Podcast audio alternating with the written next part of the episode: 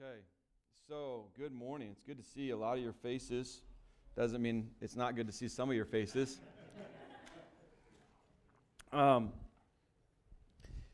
yeah, so we get back here about once a year. We got back here in November for a conference with Travis and the crew, and well, it wasn't our whole family, so it's good to be family together uh, at the FEC convention. It was good to be uh, family together again, worshiping together without responsibility. Very rarely in our almost 21 years of being together, uh, my wife and I, uh, and then the last 14, 15 years of having kids, we very, very rarely go to church function without responsibility. Does that make sense? Like, we don't often just sit. Uh, it doesn't, doesn't mean one's better than the other, but uh, very rarely do we sit together. Uh, very rarely do we sing together outside of up here, and I usually don't sing because it's not beneficial to anybody. But uh, that Friday night, we were all together in a line, you know, and I started watching their hands move and open up before the Lord, and tears flow, and songs be sung. And so I just have to say, Friday night was a top 10 kind of moment for me as a dad and a husband to see my kids, all of my kids, because that's not always the case, right? Uh, at least for Friday night, we were all singing together uh, as a little choir, as a little tribe. And so that was super powerful for me to see that um, without telling them to start singing to look good or, you know, stand up, look good. Um, just to see my, my boys specifically singing, Eden singing next to them. And, uh, it's always good to sit between Mandy and Eden because it's like melodies and harmonies are just like going like this between the two of them. So it's a good place for me to be and really pray and kind of shut my mouth. So, Maine, four years ago, we left Fort Wayne after about 15 years of ministry, and we went without really a plan. And if you know me, that's fairly par for the course. Um, I, I um, am made if I am made to do what I just did on the guitar be passionate and go all in real fast. That's just how I'm made. And I've tried to put that away for many years, being honest. I've tried to put that pen and that paintbrush away and say, well, maybe there's a different pen and paintbrush I should be using because this is just obnoxious if used in the wrong place. But in the right place, with the right paint and the right paper uh, and the right brush, it's a beautiful thing, just like any of your gifts, right? So, we went up there, didn't have much of a plan other than get a job and acclimate and become a Maine. Uh, we wore more plaid than we'd ever worn. Some of you guys are doing a really good job of that this morning. Uh, we, we got jobs, I got jobs, and um, we started meeting in our home, and things started moving. We met in a nonprofit down in the hood. Uh, that kind of became a little bit weird just because there was a lot of things going on there, a lot of different other meetings going on. They didn't usually uh, keep the place very clean, so we'd spend the time cleaning. Uh, lots of recovery, lots of refugees. It was a beautiful time, but we kept having to be re- like moved for other ministries. So it was hard to build momentum there uh, as a little family. And then we moved to another nonprofit who gave us free space to meet. And when we got there, um, they, they told us that they actually didn't have the right um, building permits for us to meet there. So all of a sudden, this little church is growing. People are getting saved, and they're like, on a Thursday, you can't meet here Sunday. So we're like, cool ish and stuff. And so, so then um, a lady that, uh, a lady and her husband that own a preschool behind our house, uh, they were like, well, you can just use our space for free and until you figure it out. So it's like, five, four rows of this room with kid stuff everywhere. And it's kind of like, this is really cool if you're three. And um, so we met there and we kept kind of growing and then decreasing and growing and decreasing just because the space was different. And we'd be hiking chairs up our, up our yard literally every Sunday morning to go carry 100 chairs up there, bring them back down, set up the equipment. The two boys got really strong in that season because they're like, they're seeing how many chairs they can put on their head, and so they're huffing chairs up and down the, you know, the backyard. And um, a lot of mornings, that was just our family huffing stuff up and down. And um, in the midst of all of that, I started working out. And I've, I've told that before, but I hadn't worked out in years. I had sat a lot and drank a lot of coffee and listened to a lot of people's problems and walked with a lot of people and highs and lows. And so I didn't take care of myself self very well.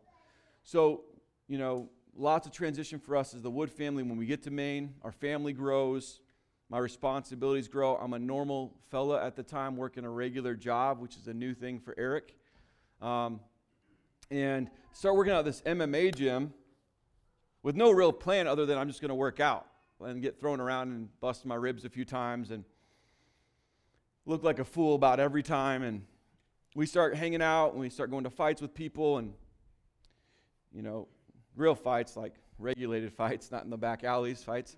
And uh, though that probably could have happened a few times. And so we started doing that. And uh, I mean, one instance is a, is a guy's in a fight and his arm gets dislocated from his elbow, which is really awkward. Nobody gets excited about that. When your arm flops on a mat like a fish out of the water and you can't control it. So, love that visualization. And um, we're in the car, and the owner of the gym and the manager of the gym really don't like God at all. And we're going to the ER in Rhode Island, Providence, Rhode Island, at like midnight. And I'm like, we got to pray. And they're like, literally, silence from one man, and the other one goes, Ugh. like he, his stomach wasn't okay. And so I just like, Jesus, we need you right now. Do something in your name for your glory. Amen. We get to the we get to the hospital that night, and uh, the doctor comes in and gives him like a baby ibuprofen, you know, for his arm being dislocated. He comes and wheels him out, wheels him back in, and says, "Hey, man, nothing's wrong. Like, it's going to take a couple, you know, days for it to to unswell and the, the bruising to go away, but your your arm's fine." And everybody kind of just looked at me across the room. We're like, "Yeah, cool, Jesus, thank you." And that's continued um, to the point where they were going to close down the gym to build a multi million dollar facility 30 minutes away. And me and a couple other guys were like, well, why don't we buy it? It's a nonprofit gym. A whole bunch of people like are trying to get fit and their lives are really messed up. It would be a really sweet place for a underground opportunity for the gospel. Problem, we don't have money, um, and we really don't have any more time a church shows up and they're like, hey, we'll give you the money with zero interest. We want to try to help plant churches differently. Here you go. Here's the cash. That was quite a bit of money. And so we started hanging out at the gym. For the next year, end of 2016 through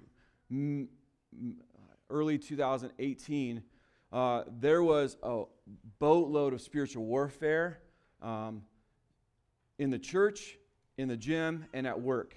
And all of it was, was really aimed at me. And, and I wouldn't say like uh, I'm a very oblivious to my own failures. My wife and I are pretty good at walking those things out together.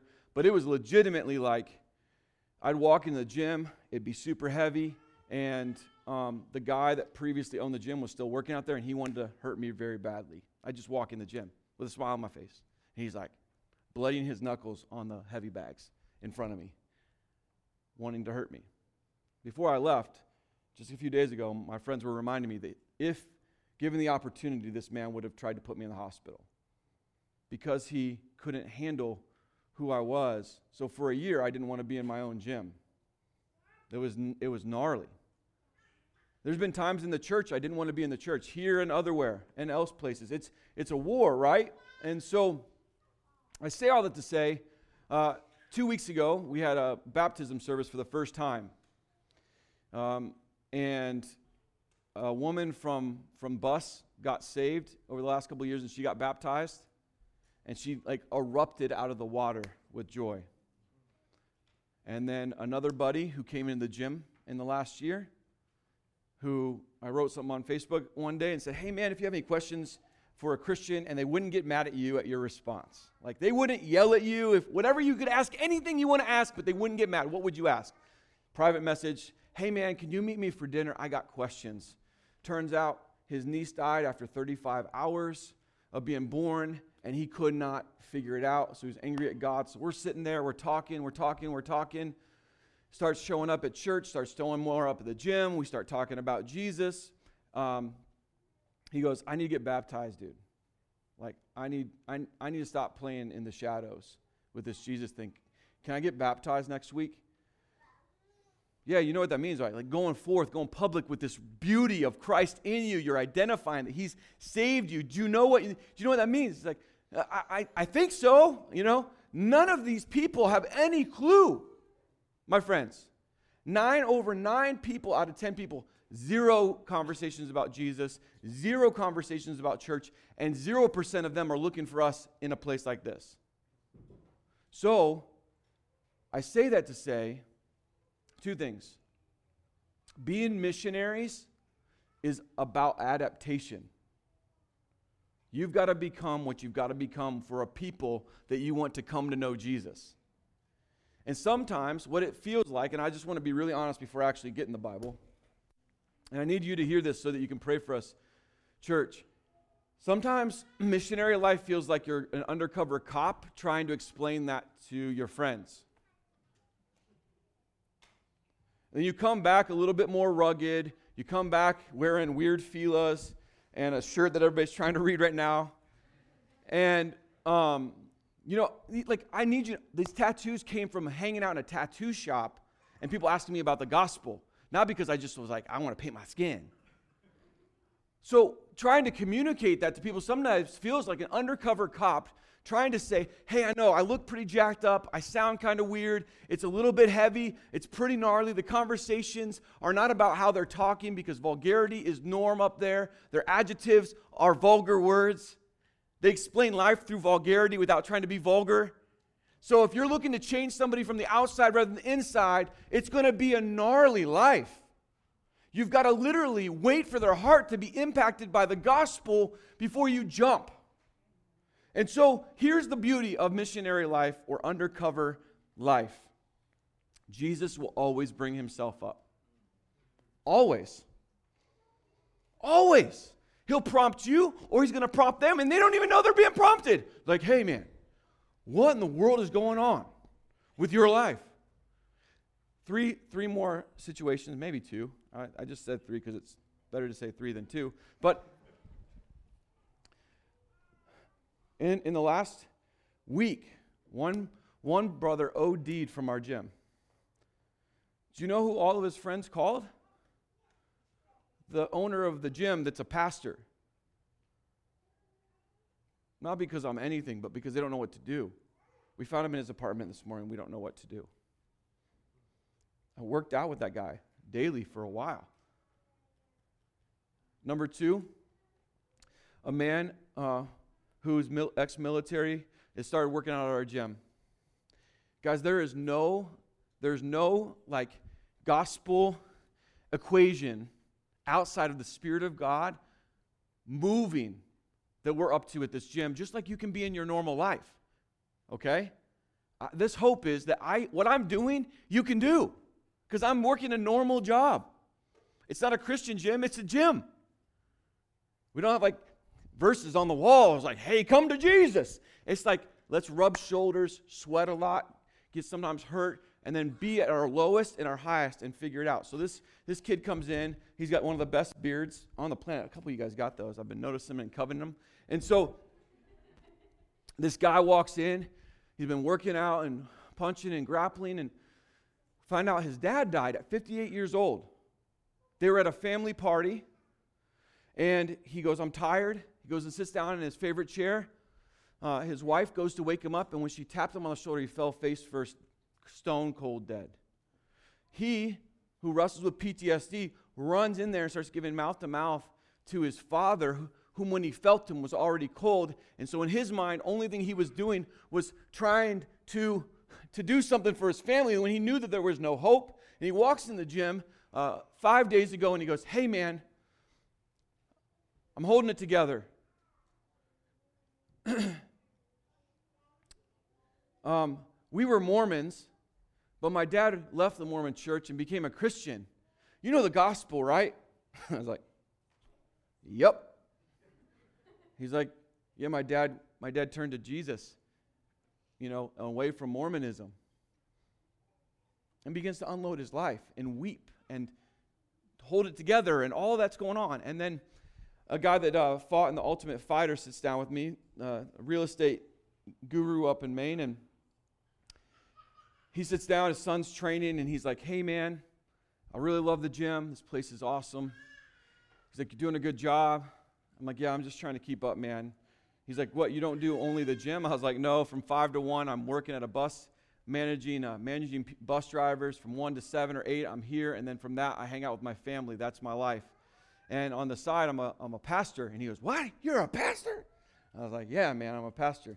He's like, Brother, what, man? What's up? He's like, I was making fun of God, had a crazy dream. My wife said that I need to go and, and basically go to church and meet Jesus. I go. Jesus meets me down in St. Pete. I get baptized. I start doing Bible studies. I move back up to Maine, but there's no church in Maine, so I don't know what to do. Can I come to church someday? Cool.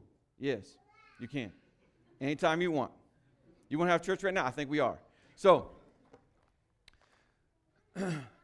sometimes it feels like you're undercover to a degree you can't communicate. But the slow process of the gospel wins every time. Don't be in a hurry to change anybody. Jesus, in a hurry, came down to the cross already with joy. Right? So, John chapter 6, my friends.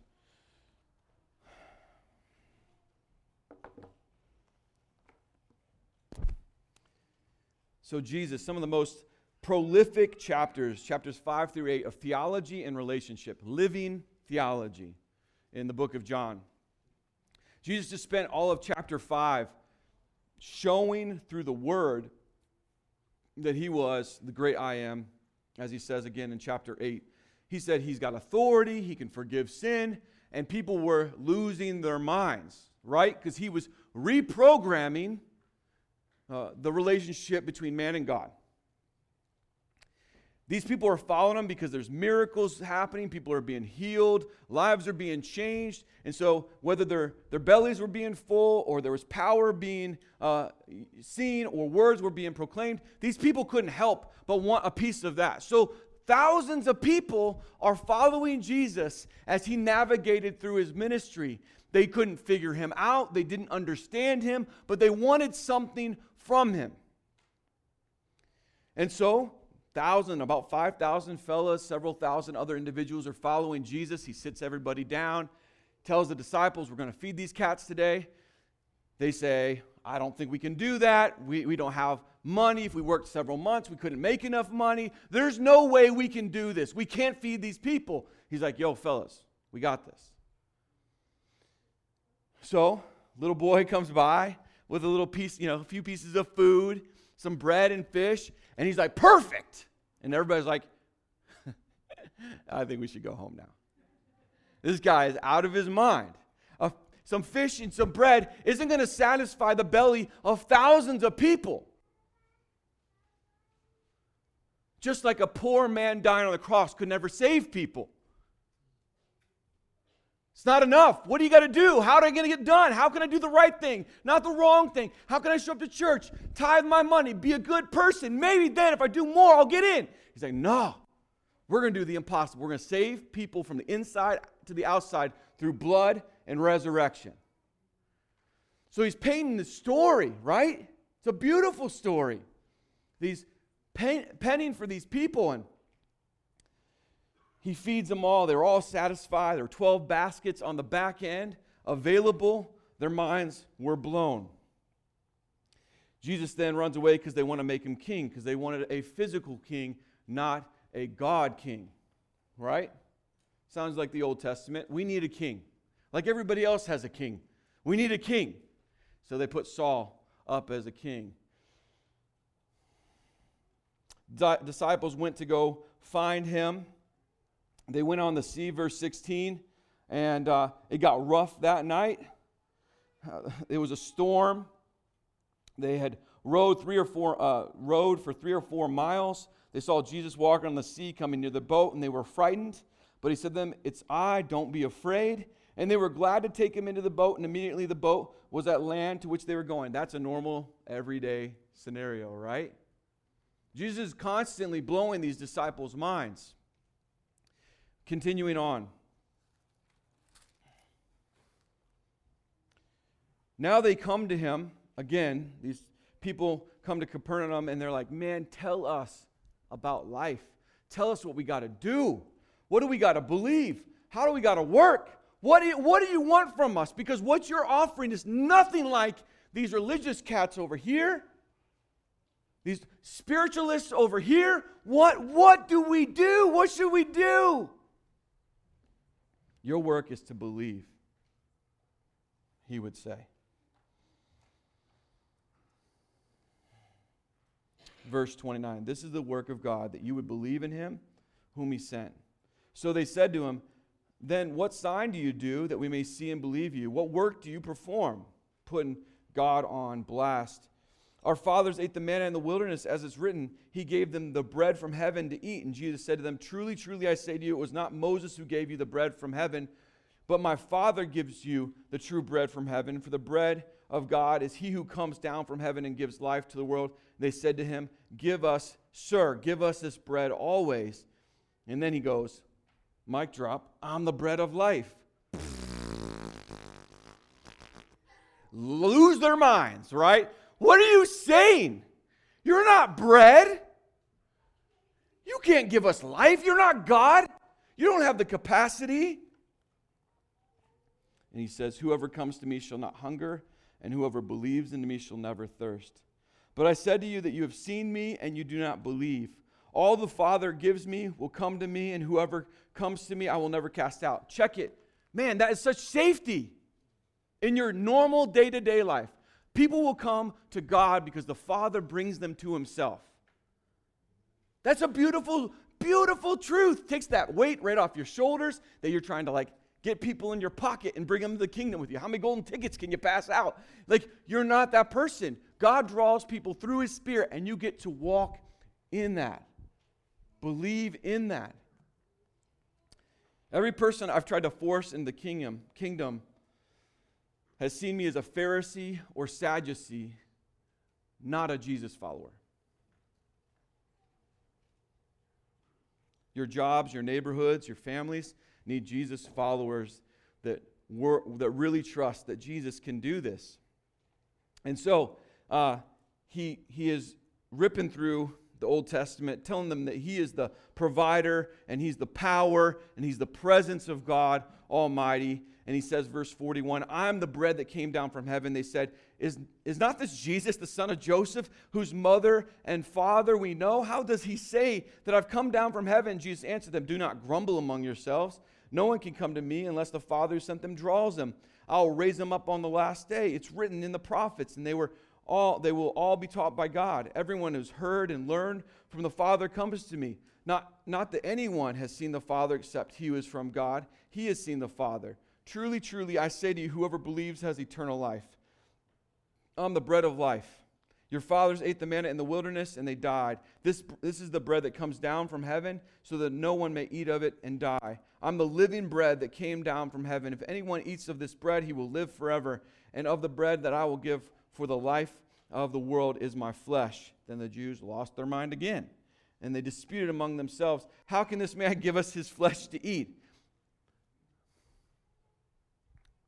If you heard that Jesus is actually literally going like, hey, here's a nice morsel for you today. If that's what you heard, I pray that the Spirit of God would crack your heart. Because that's what they heard. They're like, so hearing his parables and his tell, and telling of stories so literally they could not hear the Spirit of God speak. So Jesus said to them, Truly, truly, I say to you, unless you eat the flesh of the Son of Man and drink his blood, you have no life in you. Again, their, their traditions and their understanding of the law was being ravaged. Whoever feeds on my flesh and drinks of my blood has eternal life, and I will raise him up on the last day. For my flesh is true food, and my blood is tr- true drink. Whoever feeds on my flesh and drinks my blood abides in me, and I in him. As the living Father sent me, and I uh, live because of the Father, so whoever feeds on me, he also will live because of me. This is the bread that came down from heaven, not like the bread the fa- your fathers ate and died. Whoever feeds on this bread will live forever. Jesus said these things in the synagogue, crazy, as he, as he taught in Capernaum. Now, we're going to hit these last 10 verses real quick. Why is it that we always want to eat and drink something and someone other than Jesus? Why do we believe that we could be satisfied with anything or anyone else? I'll tell you, my life, uh, brokenness and bondage and bruises and tatterings are from the. I've believed that somewhere inside of myself or somewhere outside of myself, other than Jesus, there is satisfaction somewhere along the way. I've consistently believed that. And so, verse 60 when many of the disciples heard this, they said, This is a hard saying. Who can listen to it? They were like, What in the world? Man, I can't handle this heavy word. But Jesus, knowing in himself that his disciples were grumbling about this, said to them, Do you, do you take offense at this? You not like this? Then what if you were to see the Son of Man ascending to where he was before? Like, basically, like, man, Either be offended now or be offended later. You're going to be offended now that I am everlasting life, or you're going to be offended at judgment that I really am everlasting life. Either way, you're, you're going to be offended. The gospel of Jesus is the most offensively beautiful invitation in the universe. Yes? It's offensive.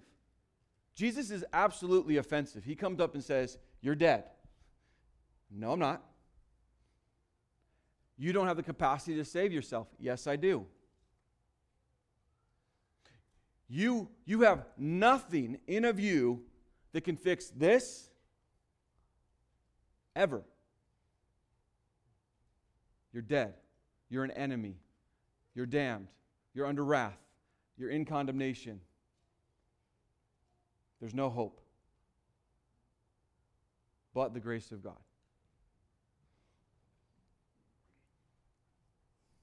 So be offended now or be offended later. The most offensive truth in the universe is the most freeing truth in the universe. That is, that Jesus came to save sinners like you and me.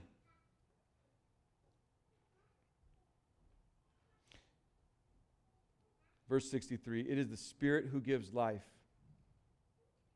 So not only is Jesus, his death and resurrection, where only true life comes from. But number two, it's the Spirit of God abiding in the believer that produces power and presence and fruit and gifts. It's the Spirit who gives life. Ephesians 1, He's our inheritance and our seal of such. The flesh is no help at all. Brothers and sisters, how many of you struggle to do the life of Jesus in the flesh? Anybody? Anybody? Believing that your flesh is sufficient your drink is sufficient.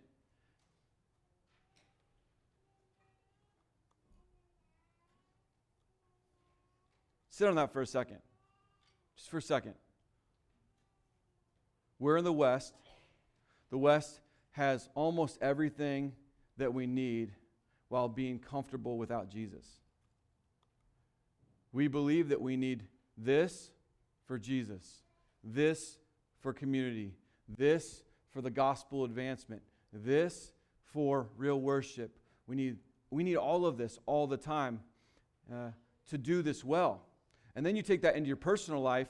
You, you got to have this, this, this, and this to be able to functionally walk in the news of Jesus. So the flesh is no help at all. Brothers and sisters, I can say this I struggle with doing ministry in the flesh doing marriage in the flesh, doing parenting in the flesh, and doing life in the flesh. It's 27, 28 years old. I remember God just cracking me. When are you going to be done working in the flesh and start functioning in grace? I don't know. When do you want me to be done? Closing up here. The words that I've spoken to you are spirit and life. But there are some of you who do not believe, for Jesus knew from the beginning those who did not believe, and it is and who it would be to betray him. And he said, This is why I told you that no one can come to me unless it's granted to him by the Father. Three times. After this, many of his disciples turned back and no longer walked with him. There's a lot of reasons that people stop walking with each other, but may it never be. My friends, may it never be that we are happy that people aren't walking with Jesus. That we're content with people not walking with Jesus. There is a world out there that is absolutely crushed and overwhelmed by life. There are many, many people, and I think maybe checking with our hearts right now, that are content in tradition, content in law, content in strength, content in flesh, and have merely wandered away from simply following Jesus in grace and truth by the Spirit of God. But take hope, Jesus isn't finished. He's not finished.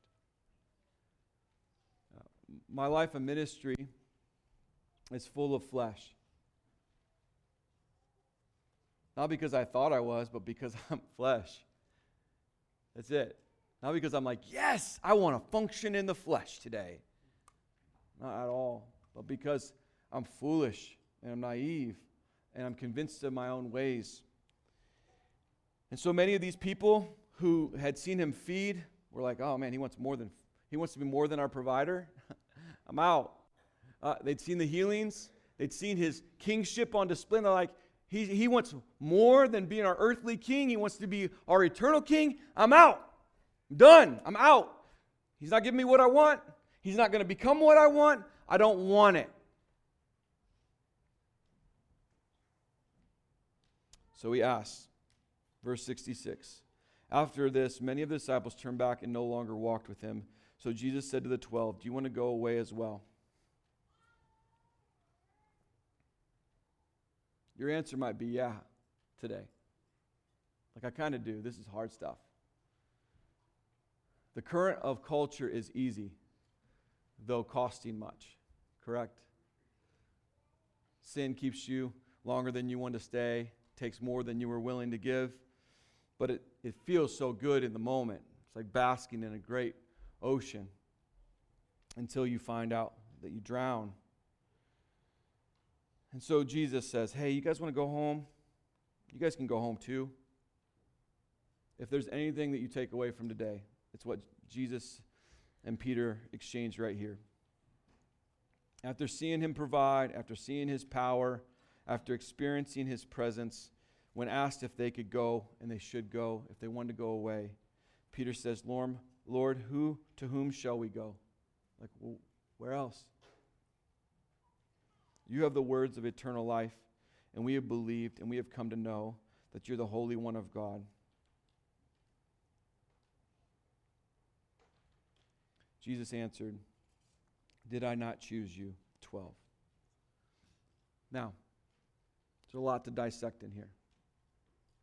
This isn't like a simple throw a passage at you day. But I would say this. As Highland Gospel moves forward, as Neighbors Church moves forward, as we move forward as individual people, as we move forward as families, there's going to be a lot of questions. Hey, do you just want to go?